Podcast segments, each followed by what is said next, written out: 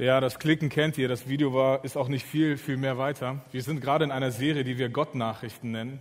Und Gott hat ganz konkret Nachrichten an uns.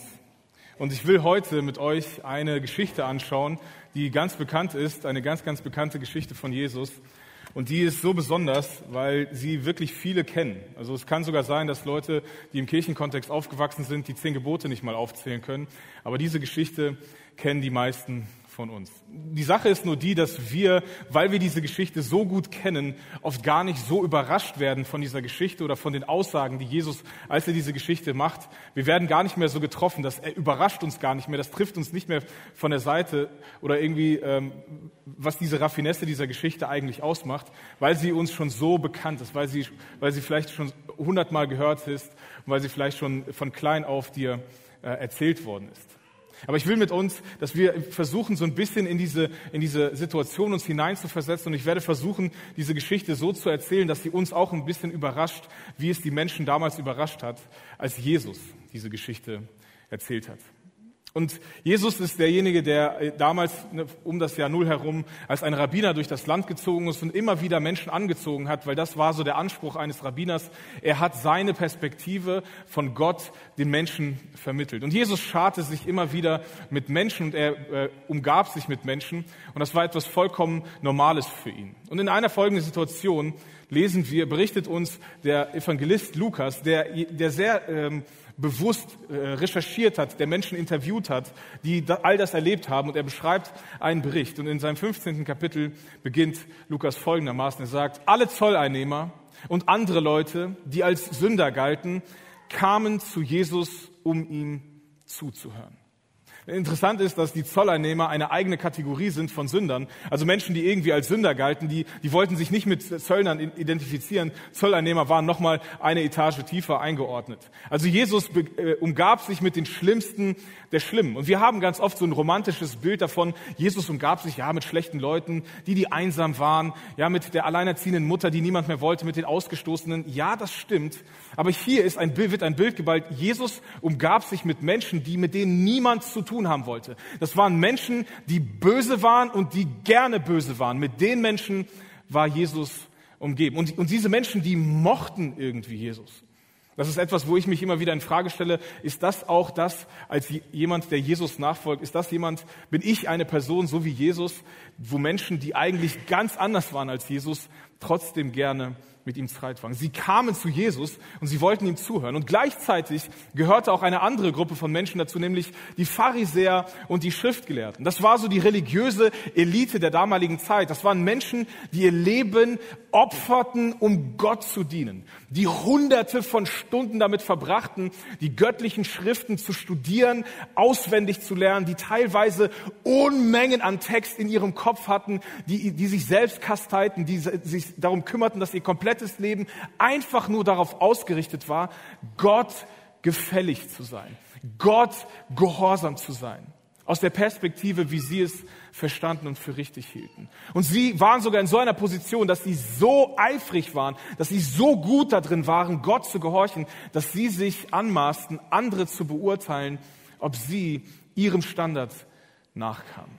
Und diese Pharisäer und Schriftgelehrten, die ärgerten sich darüber, dass Jesus sich mit Menschen abgab, die, abgab, die ganz offensichtlich, die ganz offensichtlich nicht eigentlich dazugehören sollten. Dass jemand, der sich als Rabbi, als ein Gotteslehrer präsentierte, sollte sich eigentlich mit so einem Gesindel nicht abgeben. Und sie ärgerten sich darüber und sie sagten, mit solchen Menschen gibt er sich ab und er isst sogar mit ihnen.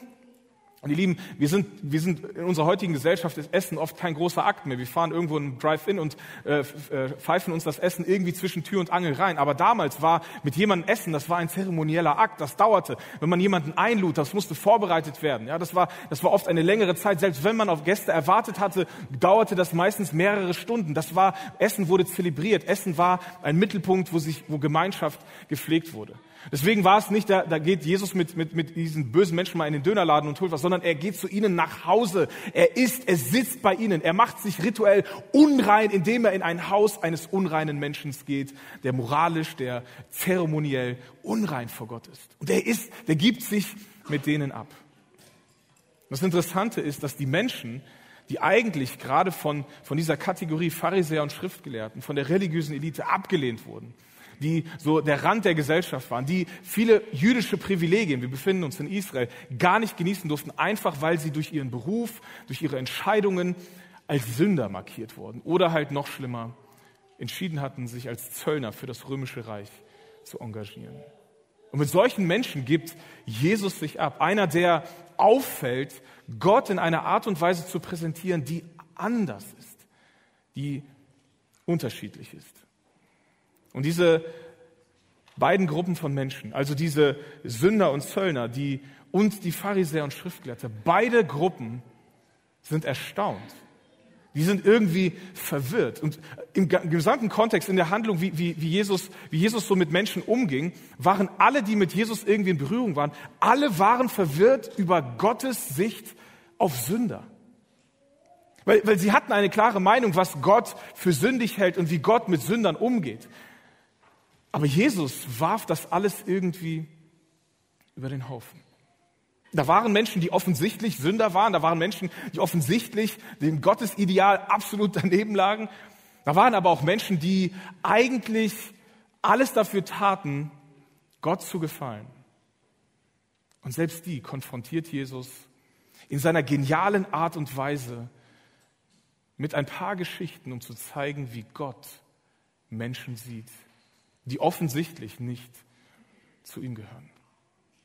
Und ihr Lieben, ich glaube, wir alle kennen das und ähm, wir sortieren uns selber irgendwo da in diese Geschichten ein. Das das Großartige an Geschichten ist, dass wir uns immer irgendwie eine Identifikationsfigur aus der Geschichte herausnehmen und, irgendwie, und uns irgendwie damit identifizieren. Und das, das Gleiche ist auch in der Geschichte, die wir uns heute von Jesus anschauen wollen, die, die Jesus erzählt hat, um zu zeigen, wie Gott Sünder sieht. Wir identifizieren uns meistens in Geschichten mit dem Helden, aber ganz ehrlich, Niemand von, sehr wenige von uns werden sich wahrscheinlich mit dem Held dieser Geschichte identifizieren können.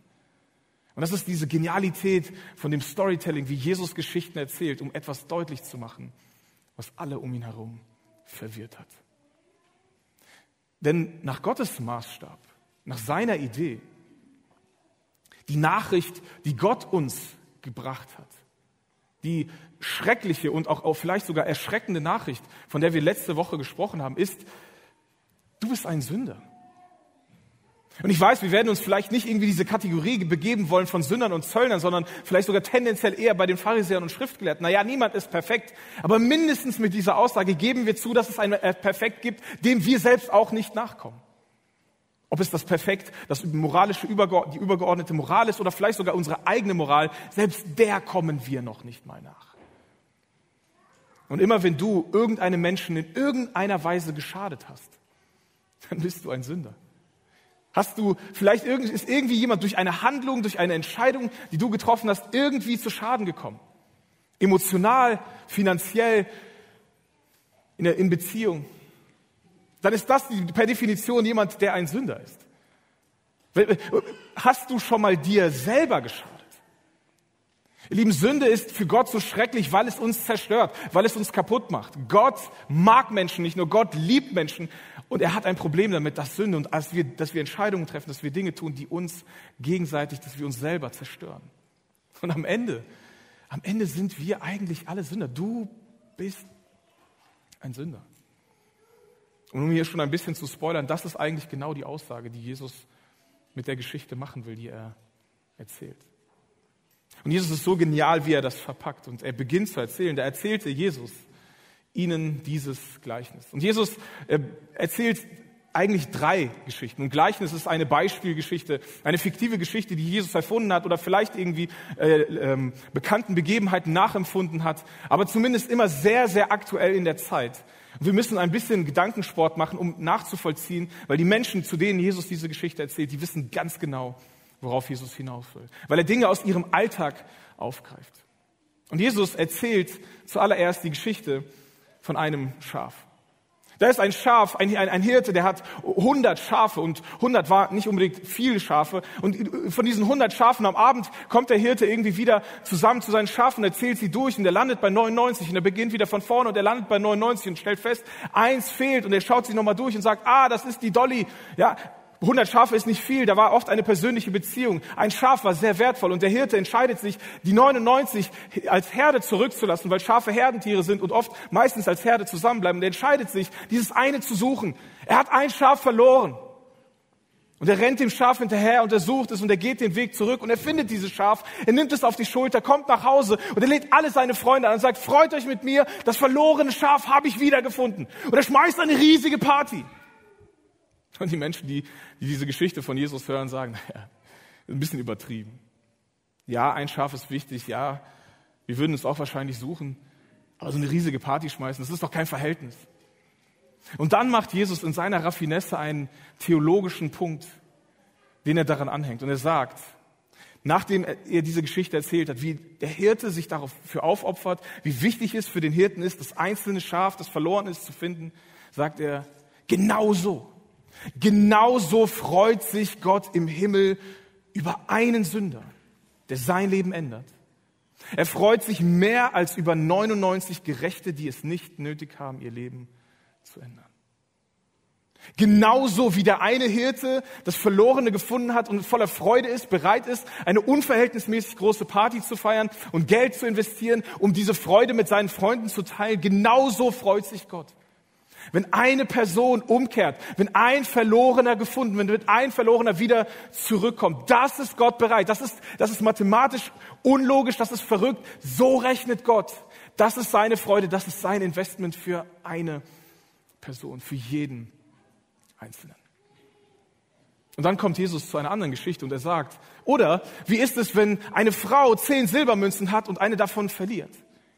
Und sofort werden die Frauen aufmerksam, weil Frauen in der damaligen Gesellschaft nicht oft angesprochen wurden. Und ich stelle mir vor, wie Jesus so eine Frau anschaut und, und er fängt an, eine Geschichte erzählen, zu erzählen. Was ist, wenn eine Frau eine, sie hat zehn Münzen und eine verliert sie? In der damaligen Zeit war es, war es normal, dass Väter ihre Töchter mit Münzen beschenkten. Und das war, war sowas wie ein Schmuck. Und mit jeder Münze mehr zeigte, äh, wurde auch ausgedrückt, wie wertvoll diese Tochter war. Und jedes Mal, wenn ein potenzieller Bräutigam vorbeikam und dieses Mädchen ansah, entweder hatte sie es an einer Kette oder an ihrem Kopfschmuck hängen, dann wusste er so, okay, das erwartet mich, das ist der Brautpreis, das bekomme ich, diesen Wert kann ich, da kann ich hineinheiraten. Und wenn, wenn, wenn so ein Mädchen zehn, zehn Münzen hat, und zehn war jetzt nicht unbedingt viel, aber dieses, das ist so, sie, sie verliert ein und das ist so, hat so einen großen Wert. Das ist so ähnlich, wenn, wenn, wenn, wenn ein, eine Verlobte ihren Verlobungsring ja, mit einem Diamanten hat und äh, ne, beim, beim Waschen oder sonst was fällt der Diamant irgendwie weg und es ist nur noch, die, ist nur noch dieser goldene Ring. Ist immer noch viel wert, aber der Diamant ist weg. Was machen Mädels, wenn, wenn so etwas passiert? Ja, sie machen nichts. Sie lassen alles liegen und suchen wie verrückt, weil das ist peinlich, mit einem Verlobungsring rauszugehen, wo der Diamant fehlt. Weil es ist nichts Halbes, nichts Ganzes. Und genauso geht es dieser Frau. Sie sucht diese eine Münze und sie findet sie. Und was passiert? Sie freut sich so groß. Sie freut sich so riesig über den Fund dieser verlorenen Münze, dass sie wieder ihre ganzen Freundinnen einlädt und sie feiert wieder ein Fest. Sie sagt, freut euch mit mir. Ich habe diese eine Münze gefunden, die ich verloren habe. Und sie macht, sie, sie, sie, sie investiert extrem viel. Sie, sie wischt das ganze Haus. Im Text heißt es, ne, sie putzt das ganze Haus. Im, im, im, Im Griechischen können wir sagen, sie, sie macht aus dem Haus eigentlich eine Müllhalde. Sie dreht alles auf links, um diese eine Münze zu finden. So unrational, diese eine Münze. Genauso. Und die Aussage, die Jesus trifft, genauso. Genauso froh, genauso erleichtert wie wenn du den Diamant findest von deinem Ring, wie du diese eine verlorene Münze findest, ist dein himmlischer Vater, wenn ein Sünder seine Richtung ändert. Wenn er umkehrt, wenn er wieder gefunden wird. Das ist der Herzschlag Gottes. So geht es Gott damit. Und dann kommt Jesus zu der Geschichte, die wir wahrscheinlich alle, die meisten von uns sehr, sehr gut kennen. Und er beginnt damit, ein Mann hatte zwei Söhne der Jüngere sagte zum Vater, Vater, gib mir meinen Anteil am Erbe. Und für uns ist das emotional überhaupt nicht belastet und vielleicht einfach nur Teil einer spannenden romantischen Geschichte. Aber die Menschen, die Jesus zuhörten, die, die, die atmeten auf, die, die hielten den Atem und sagten, wie? Ein Mann, der zwei Söhne hat, etwas vollkommen Gewöhnliches, aber der Jüngere besitzt diese Frechheit zu sagen, Vater, gib mir mein Teil des Erbes jetzt schon. Mit anderen Worten, auf Deutsch übersetzt, Papa, ich warte eigentlich schon ziemlich lange, dass du stirbst, du stirbst aber nicht. Ich will endlich meinen Teil haben. Ich will endlich machen, was ich für richtig halte. Ich will endlich meine Entscheidungen treffen. Ich will nicht mehr unter deiner Fuchtel stehen. Ich will mein Leben leben. Ihr Lieben, der Vater liebt seinen Sohn so sehr, dass er sich entscheidet, den schnellsten Weg zu gehen, dass der Sohn wieder zu ihm zurückkommt. Und der schnellste Weg, damit der Sohn wieder zu ihm zurückkommt, ist, dass er ihm das gibt, was er will. Und der Vater teilte seinen Besitz unter den Söhnen. Und ihr Lieben, das ist nicht einfach nur ein Checkbook, ja, eine Million durch zwei. Nein, das waren Tiere, das waren Felder, das waren Ländereien, die mussten berechnet werden. Das hatte vielleicht Wochen gedauert, bis der Vater alles durchgerechnet hat. Und der Sohn bleibt bei seiner Entscheidung. Und er geht. Und, und die Menschen, die diese Geschichten von Jesus gehört haben, die denken so, hä, ein Schaf, ein verlorenes Schaf, eine verlorene Münze und ein respektloser Sohn? Jesus, wo, wo willst du hin? Was, was hat das eine mit dem anderen zu tun? Respektlosigkeit, damit konnten sie etwas anfangen. Sie wussten, wie man damit umgeht. Aber was hat das mit dem Verlorensein zu tun? Lieben, Jesus will ganz deutlich ausdrücken, der Sohn, der Sohn war verloren. Der Sohn war verloren für den Vater. Für, für den Vater war das ein, eine Zerreißprobe, seinen Sohn gehen lassen zu können und ihn machen lassen zu dürfen, was er für richtig hielt. Ein paar Tage später machte der jüngere Sohn seinen Anteil zu Geld, dann zog er in ein fernes und dieses Wort fernes Land, das ist irgendwie so eine unbestimmte, unbestimmte Mengen, Maßeinheit. Und es bedeutet einfach, es war so weit weg, dass er weit weg genug war, um das zu tun, was er für richtig halte. Dass, dass sein Verhalten irgendwie nicht unbedingt mit dem Vater, dass, dass, dass der Einfluss des Vaters, äh, dass er aus dem Einfluss des Vaters rauskommen konnte.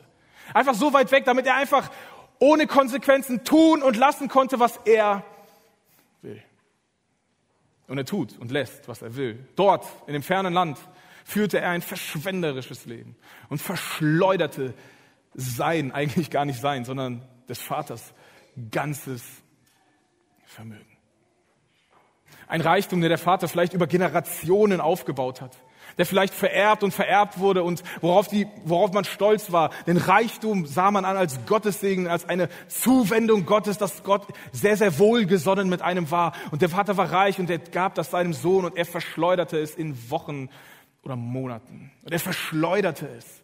Er warf es raus. Kein kluges Investment und bis zur Rente gedacht. Nein, sondern er gab einfach aus. Er sah etwas, was er wollte. Er kaufte es, er bezahlte es. Er lud Freunde ein. Er kaufte sich Freunde ein. Und es kommt, wie es kommen musste. Als alles ausgegeben war, brach in dem Land eine Hungersnot aus. Auch er, auch der Sohn begann zu hungern. Kommt uns das nicht so ein bisschen bekannt vor?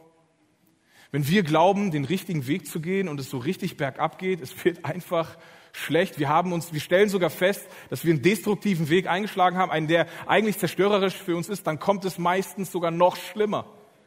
Es bricht eine Hungersnot aus. Wir kommen vielleicht sogar in eine Situation, wo wir absolut hilflos sind, wo wir, wo wir absolut auf Hilfe angewiesen sind, die uns da selber nicht mehr hinaus manövrieren können. In so eine Situation begab sich der Sohn. Und auch er brauchte Hilfe. Deswegen bat er einen Einwohner des Landes um Hilfe und er schickte ihn aufs Feld zum Schweinehüten. Oh, Jesus ist so genial in seinen Geschichten erzählen. Die, die, die Menschen, die ihm zuhörten, die, die, die, die, die waren dabei und sagten so, jetzt hat er das bekommen, was er verdient. Jetzt war er nicht mehr nur, hat er nicht mehr nur mit seiner Familie versaut, mit seinem Dorf versaut, sondern er war bei den Säulen gelandet und hat es damit auch mit Gott versaut. Er war zeremoniell unrein. Schweine waren unreine Tiere und er musste sich mit denen täglich beschäftigen. Und er war sogar bereit, so tief zu gehen, dass er darüber nachdachte, das Essen, das Futter der Schweine selber zu nehmen. Der Sohn ist an einem absoluten Tiefpunkt. Und an diesem Tiefpunkt passiert etwas, was absolut notwendig ist, damit aus diesem Verlorensein sich etwas ändert. An diesem Tiefpunkt in seiner Situation, da vielleicht bei den Schweinen, ich stelle mir das so vor, es regnet und er sitzt da und er denkt nach. Und Lukas beschreibt es, da ging der Sohn in sich. Er fing an zu reflektieren. Er fing an, so richtig in sich hineinzuhorchen. Und er stellte fest, dass, dass, dass er es versaut hatte. Er stellte fest, dass er es vollkommen ruiniert hat. Dass seine komplette Lebensentscheidung dazu geführt hat, dass er jetzt hier ist. Und er stellt sie in Frage und sagt, wie kann das sein, dass ich so ein Leben führen muss? Während die Angestellten bei meinem Vater zu Hause ein deutlich besseres Leben führen können im Vergleich zu mir. Und er sagt, ey, ich glaube, ich werde zurückgehen zu meinem Vater. Und er, er, dachte nach und er ging in sich und er dachte, ich will zu meinem Vater gehen, zu ihm sagen, Vater, ich bin vor Gott und vor dir schuldig geworden. Er erkennt, dass er es übertrieben hat. Er erkennt, dass seine Entscheidung dazu geführt hat, dass er jetzt in dieser Situation ist. Er erkennt nicht nur, dass er sich selber in den Dreck manövriert hat, sondern er erkennt, dass er seinen Vater verletzt hat. Er erkennt, was er seinem Vater angetan. Er, hat, er erkennt, dass er Schuld auf sich geladen hat. Eine Schuld, die danach schreit, beglichen zu werden. Er hat nicht nur sich selbst verletzt. Er hat die Ehre seines Vaters in den Dreck gezogen. Ihr Lieben, dieser junge Kerl hatte noch einen Bruder, einen älteren Bruder, der auf Rechtswegen derjenige war, der das Ganze erben sollte, den größten Teil. Und der immer mit dieser Schande leben müsste, du bist doch der, dessen Bruder. Er hatte sehr viele Menschen verletzt. Er hatte, in, hatte sich, ist, hat sich sehr viel zu Schulden kommen lassen. Eine Riesenmenge. Der Sohn sagt, ich glaube, ich gehe zurück sage, Vater, ich bin schuldig geworden. Ich bin es nicht wert, dein Sohn zu sein. Stell mich als einen deiner Mitarbeiter an. Ich will aber irgendwie zurück. Und hier kommt der Auftritt des Heldens der Geschichte. Und immer wenn Jesus Geschichten erzählt hat, dann wollte er etwas von Gott deutlich machen. Und in dieser Geschichte ist Gott ganz offensichtlich der, der Vater. Und Jesus will deutlich machen mit der Geschichte, wie Gott auf Menschen reagiert. Er wurde gerade in Frage gestellt, warum er sich mit so einem Gesindel, mit Menschen, die es nicht verdient haben, abgibt. Und er, Jesus will deutlich machen zu sagen, deswegen will Gott sich mit diesen Menschen abgeben. Deswegen bin ich bei ihnen. Deswegen esse ich mit ihnen. Deswegen bin ich bereit, mich zeremoniell unrein zu machen und lasse mich auf diese Menschen ein. Denn der Vater war nämlich jemand, der jeden Tag darauf gewartet hat, dass sein Sohn zurückkommt. Und der Alltag ging weiter, der Hof musste weiter geführt werden und ich stelle mir so vor, wie der Vater am jeden Abend so auf der Terrasse steht oder am Hauseingang steht und auf die Straße hinunter sieht und wartet, wann kommt er endlich wieder? Denn es ist immer noch sein Sohn. Sein Sohn, den er liebt. Und tatsächlich, der Sohn kommt zurück. Und sein Vater sah ihn schon von weitem kommen. Und, und hier ist meine Frage nochmal zurück. Ah, ist die Porte gelöscht. Was würden wir, was wäre, wäre unsere Reaktion? Wisst ihr, die, die, normale jüdische Reaktion des Dorfes wäre, dass, dass Frauen nach, nach, äh, vor das Dorf gegangen wären, äh, Krüge genommen hätten, auf ihn, äh, vor ihm niedergeworfen hätten und sagen, verschwinde hier, du bist nicht erwünscht, du bist der Abschaum der Gesellschaft, niemand will dich sehen, niemand will dich haben. Und das war per Gesetz, das war ihr Recht, so zu reagieren.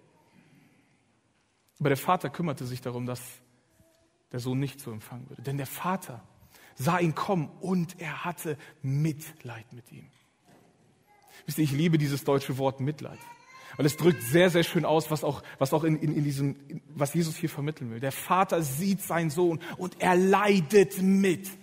Er kann sich das nicht ansehen, wo sich der Sohn hineinmanövriert hat. Aber er liebt seinen Sohn. Er will seinen Sohn zu einem Erwachsenen, zu einem Selbstständigen, zu einem, einem eigenständigen Menschen machen. Deswegen geht er mit seiner Entscheidung mit, zu verschwinden, alles zu verprassen. Aber er leidet mit. Er wartet darauf, dass er zurückkommt, um an seiner Situation wieder etwas ändern zu können. Und er lief seinem Sohn entgegen, erzählt Jesus weiter. Er fiel ihn um den Hals, küsste ihn und befahl seinen Dienern, holt schnell das schönste Gewand, einen Ring für seinen Finger, Sandalen für seine Füße und äh, das gemästete Kalb und bereitet ein riesiges Fest. Der Sohn kommt noch nicht mal zu seiner Entschuldigung, die er sich ausgedacht hat. Der Vater will das gar nicht hören, denn sein Sohn ist zurück. Er ist wieder da. Der Verlorene ist zurückgekehrt. Wir Lieben, hier ist verloren nicht etwas, was man so beiläufig irgendwie vergessen hat, wo man es hingelegt hat, sondern hier ist der Sohn ein erwachsener Mensch, der sich bewusst entschieden hat für dieses Leben. Und er brauchte diesen Tiefpunkt, um zu erkennen, was er beim Vater hat. Und der Vater wirft ein riesiges Fest. Ihr Lieben, das ist für, selbst für uns im 21. Jahrhundert irrational. Wenn, eins unserer Kinder irgendetwas zerstört hat, sagen wir mal, eins unserer Kinder fährt irgendwie das Auto zu Schrott. Und es geht ihm gut und es kommt nach Hause und sagt, Papa, ich habe das Auto kaputt gemacht. Der Vater geht raus und denkt, ach Mann, oh Mann, oh Mann. Und im, im, sagen wir mal, in, in, diesem verrückten Fall, der Vater freut sich, dass, dass, dass, dass, dass alles irgendwie heile geworden ist und er schmeißt irgendwie eine Party. Dann ist, glaube ich, mindestens die meiste Reaktion von uns ist, du gehst auf dein Zimmer und überlegst, was du gemacht hast, wir feiern hier die Party. Aber die Aufforderung, die der Vater ihnen macht, ist, lass es eine Stunde, lass es drei Stunden seit der Ankunft des Jungen sein und sagen, hier, du kriegst das schönste Gewand, das wir haben, den Ring, ne, was, was, was, äh, die, die Zugehörigkeit zur Familie ausdrückt, Sandalen an seine Füße und er feiert ein riesiges Fest. Lass es ungefähr drei Stunden sein, bis der Mann, bis der Kerl sich gewaschen hat, nicht mehr gestunken hat, frisch war, frisch angekleidet war und dann war der Kerl auf der Tanzfläche. Und der Vater sagte, DJ soll dein Lieblingslied anmachen, er ist mit seinen Freunden da und feiert. Drei Stunden, eine kurze Zeit nachdem er von seiner Zeit des Zerbruchs, der Zerstörung, des Tiefpunkts zurückgekehrt ist. So feiert Gott. Das ist sein Herz. Ist es nicht so, dass wir ganz oft irgendwie diese Meinung haben, Gott, ich muss eigentlich dir etwas gut tun? Vater, ich habe deine Kreditkarte auf minus 500.000 äh, belastet und ich, ich, ich werde sie dir abbezahlen. Ist es nicht so, dass wir zu unserem Vater Gott oft so kommen und denken, so Gott, ich, ich, ich werde zurückzahlen, ich werde es besser machen, ab heute werde ich mein Leben ändern, ich werde es anders machen. Aber Gott sagt, komm in meine Arme, ich warte auf dich. Hier ist ein Fest und wisst ihr, ein Gewand für den Sohn. Der Vater hat nicht, ja, ich weiß nicht, ob er das kennt, ja, wenn ein Kind irgendwie auszieht in die Uni oder sowas, ne, sind die Eltern ziemlich schnell dabei, vielleicht das Zimmer neu zu renovieren. Ja? Dann ist das das Bügelzimmer oder irgendwas anderes. Der Vater hat das Zimmer seines Sohnes beibehalten. Er hat den Kleiderschrank beibehalten. Er hat vielleicht einen neuen Ring geschmiedet, weil der Sohn den alten mitgenommen. Er hat neue Sandalen bestellt. Der Vater war vorbereitet, dass der Sohn zurückkommt. Mit dem Risiko, dass er nie zurückkommt. Weil der Vater wollte ihn zurück. Und als er da war, gab es nur Liebe. Das war absolut unverdient. Das war absolut irrational. Das war unverschämt, großzügig. Wisst ihr, wie wir das theologisch nennen? Das war Gnade. Wir denken ganz oft, dass unser Wert, das, was, wie wichtig wir sind, dass wir etwas dafür tun müssen. Das steckt so tief in uns drin. Das macht uns vergleichbar mit dem älteren Bruder des Sohns. Denn er kommt von der Arbeit vom Feld zurück und er wird ziemlich zornig. Da wurde der ältere Bruder, der ältere Sohn, nächste Folie bitte, da wurde der ältere Sohn zornig. Er wollte nicht ins Haus gehen, doch sein Vater kam zu ihm heraus und redete ihm gut zu. Und wisst ihr, warum der ältere Bruder zornig war? Er war sauer, er konnte es nicht verstehen, wie sein Bruder, der eigentlich noch heute Morgen als verloren, als, als, als, als Abschaum galt, dass er jetzt, wenn er, wo er abends nach Hause kommt, das zu Hause vorfindet, eine riesige Party und sein Bruder tanzt da mit seinen Freunden und er ist das gemästete Kalb. Er bekommt das Beste vom Besten. Weil seine Perspektive war, Vater, so viele Jahre arbeite ich jetzt schon für dich und nie war ich ungehorsam. Ich habe mich bemüht, ich habe mein Bestes gegeben, ich war doch nicht auffällig. Ich habe mich angestrengt, dir zu gefallen. Ich war doch nie ungehorsam. Und Jesus konfrontiert mit diesem Schwenk in der Geschichte die Menschen, die ihm zuhörten. Und ihr Lieben, das waren nicht nur die Pharisäer und die Schriftgelehrten. Das waren auch die Zöllner und die Sünder, die gesagt haben, diese Reaktion des Vaters ist ungerecht. Die ist falsch die ist nicht normal. Denn selbst ein Zöllner, der unterste der Welt, wusste, dass diese Leistung des Sohnes eigentlich sogar noch unter seiner Kategorie galt. Das war unvergebbar. Sowas kann man nicht wieder zurück, wiederherstellen. Ist es nicht so, dass wir manchmal auf andere Menschen schauen und denken so, ach die, dass wir oft so ein Wir und die Verständnis haben. Ah, die anderen ich fühle mich immer wieder ertappt, dass ich auf der Seite des älteren Bruders stehe. Und meine Frage an dich, es ist, es ist kein Vorwurf, es ist nur die Geschichte von Jesus. Wenn, wenn, wenn du das Gefühl hast, irgendwie moralisch überlegen zu sein jemand anderen gegenüber, dann gehören wir auf die ältere Bruderseite. Fühlst du dich anderen gegenüber irgendetwas, auch nur ein bisschen? Ich bin ja nicht so schlimm wie die. Ich habe es ja nicht so übertrieben wie er. Ich bin zwar ein Zöllner, aber ja, ich bin ja nicht der Sohn. Das führt meistens dazu, dass wir denken, der andere steht eigentlich unter mir. Ich habe immer noch das Recht. Und ihr Lieben, niemand hat vor Gott ein Recht. Denn wie wir letzte Woche darüber gehört haben, ist, dass wir alle Sünder sind. Wir sind alle verloren für den Vater im Himmel. Und jeder von uns braucht diese unendliche, diese radikale, diese verschwenderische Liebe des Vaters. Jeder von uns ist darauf angewiesen. Ob wir zu Hause geblieben sind und brav waren, unser Bestes gegeben haben, oder ob wir es maßlos übertrieben haben. Jeder von uns. Deswegen ist für den Vater klar, wir müssen feiern. Und er sagt zu seinem Sohn, aber jetzt, denn sein Bruder war verloren, aber jetzt müssen wir doch feiern und uns freuen, denn dein Bruder war hier, war tot und ist wieder lebendig. Er war verloren und ist wiedergefunden worden. Das ist Gottes Herz. Lieben, Gott nimmt Sünde nicht auf die leichte Schulter. Ob es diese ganz offensichtliche ist oder diese meistens moralisch korrekte ist. Jede Sünde jede Sünde zerbricht Gottes Herz. Denn wisst ihr, warum? Weil Gott weiß, dass Sünde Menschen zerstört.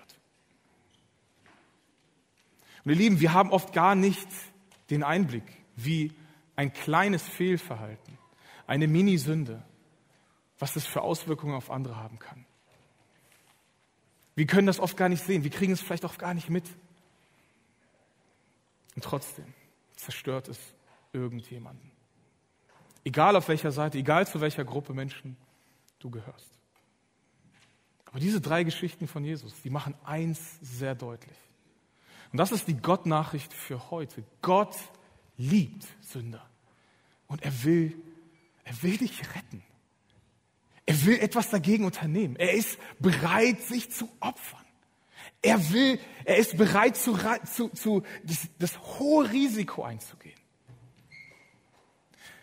Wusstet ihr, dass Gott sich vorbereitet hat, selbst wenn du noch immer nicht zurückgekommen bist? Dass Gott ein Gewand, einen Sandalen, einen Ring, ein Fest für dich vorbereitet und er wartet nur, bis du zurückkommst?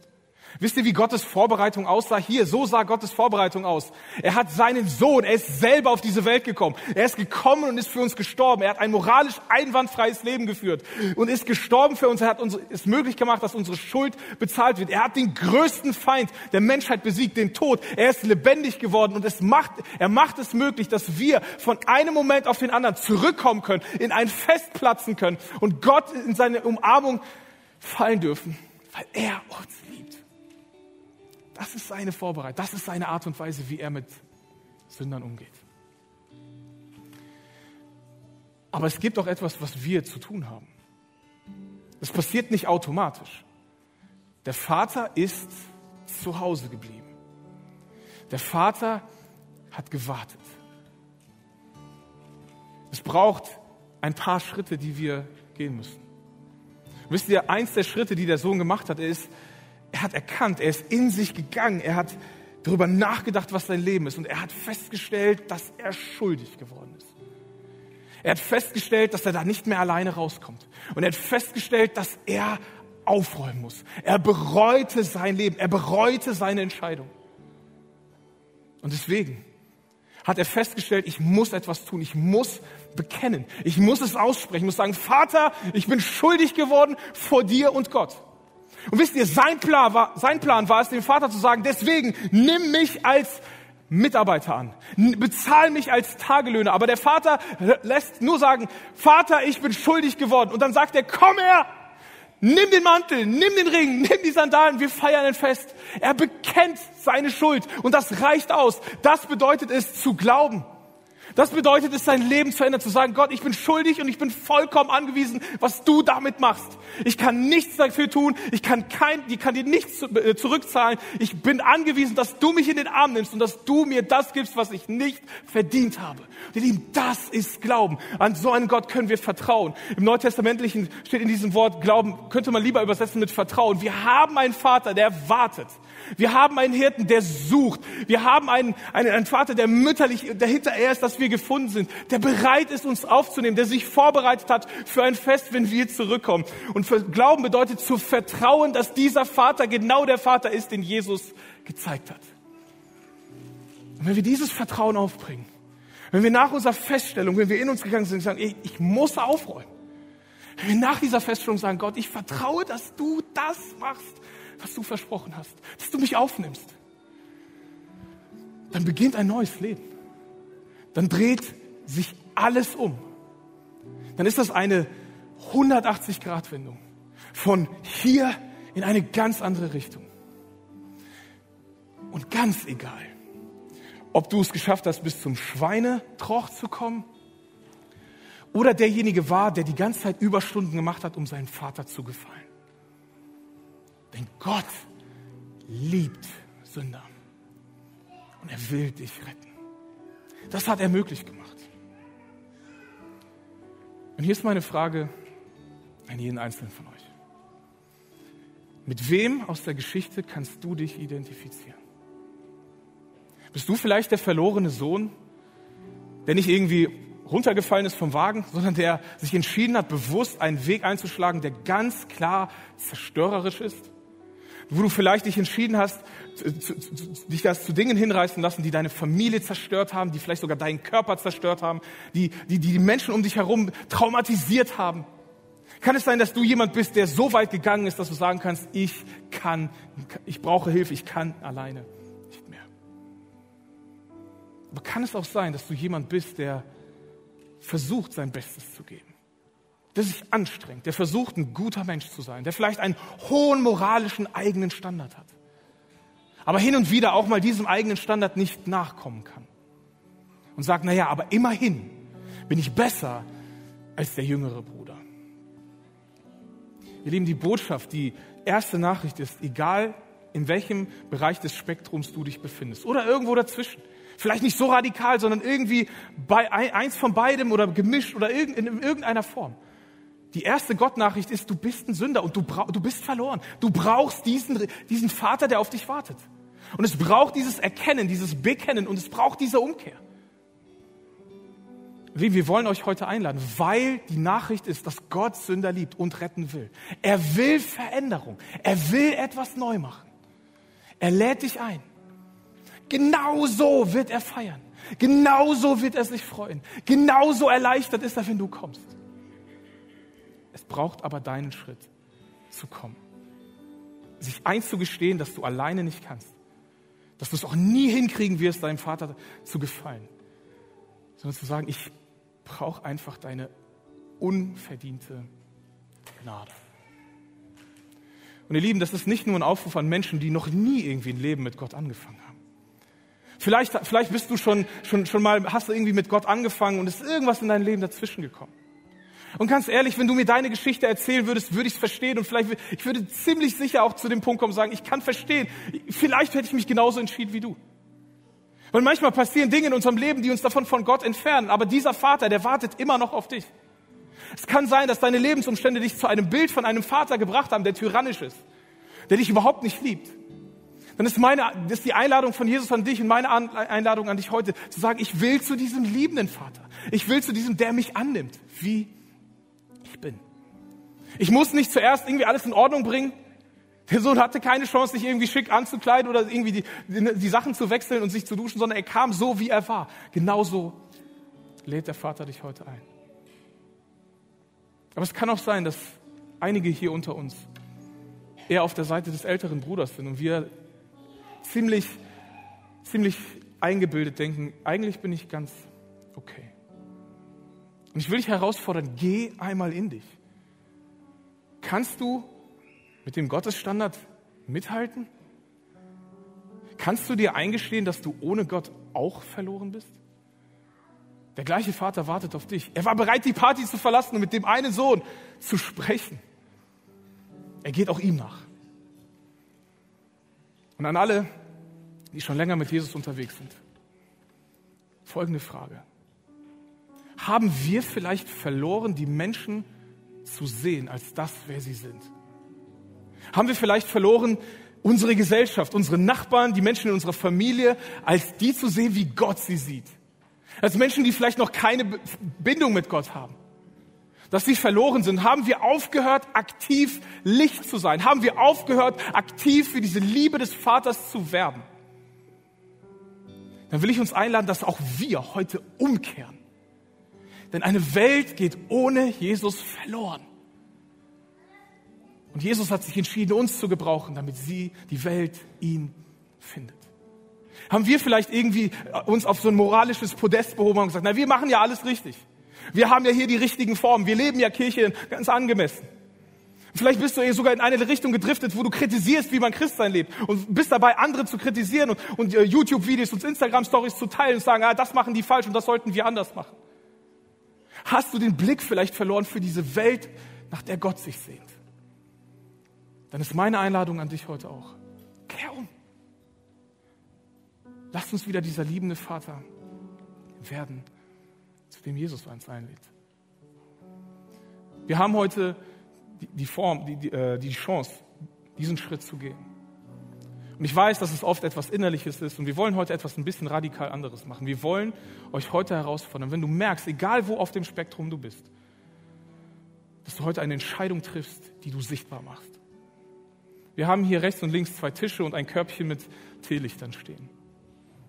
Und Jesus sagt halt, wenn, wenn Menschen umkehren, wenn Menschen wieder in mein Haus kommen, ist eine Metapher, die er gebraucht, dann werdet ihr ein Licht. Ihr werdet Licht sein in dieser Welt. Und ich will jeden von euch einladen, ob du dein Leben schon wirklich versaut hast und dich sehr, sehr nah mit dem verlorenen Sohn identifizierst oder vielleicht eher dieser moralisch äh, bewusste und vielleicht herabsehende äh, ältere Bruder bist oder vielleicht sogar jemand, der schon lange mit Jesus unterwegs ist, aber den Blick für die verlorene Welt verloren hat. Ich will jeden von euch einladen, bei dem nächsten Lied, das eine offensichtliche Einladung ist, zum Vater zurückzukommen, hier nach vorne zu kommen und eins dieser Teelichter symbolisch anzuzünden. Und wenn du irgendwie das Bedürfnis hast, mit jemandem zu sprechen, mit jemandem zu beten oder du vielleicht sogar brauchst, dass jemand dir hilft, ein Gebet zu formulieren, dann haben wir hier ein Team mit Gesprächspartnern, die gerne zu dir kommen und mit dir darüber sprechen. Deine Entscheidung ist, was machst du damit? Mit wem identifizierst du dich? Die gute Nachricht ist, du musst nicht so bleiben, wie du bist. Es muss nicht so weitergehen, wie es bisher gegangen ist. Denn Gott liebt Sünde. Und er will dich retten.